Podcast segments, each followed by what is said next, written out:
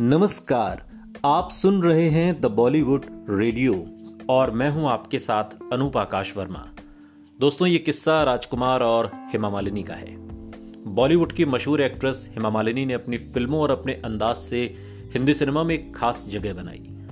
यूँ तो हेमा मालिनी और धर्मेंद्र की लव स्टोरी काफ़ी मशहूर है, लेकिन इसके अलावा भी कई कलाकार, ड्रीम गर्ल हेमा मालिनी के दीवाने थे।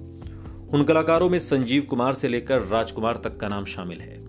राजकुमार ने हेमा मालिनी को लाल पत्थर में ब्रेक दिलवाया था और साथ ही वो एक्ट्रेस के फ़ैन भी थे। लेकिन जब उन्होंने ड्रीम गर्ल को शादी के लिए प्रपोज किया तो हेमा मालिनी ने साफ़ इनकार कर दिया।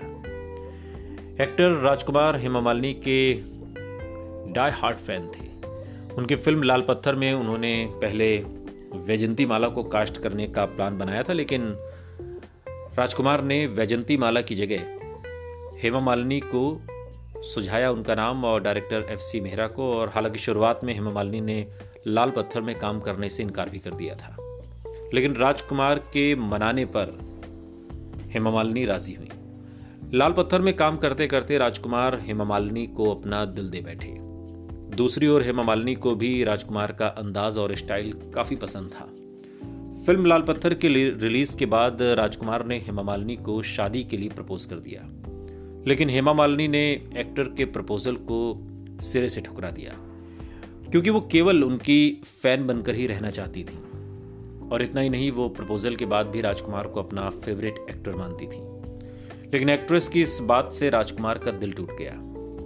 आपको बता दें कि हेमा मालिनी के अलावा राजकुमार फ़िल्म पाकिजा की शूटिंग के दौरान एक्ट्रेस मीना कुमारी को भी अपना दिल दे बैठे थे।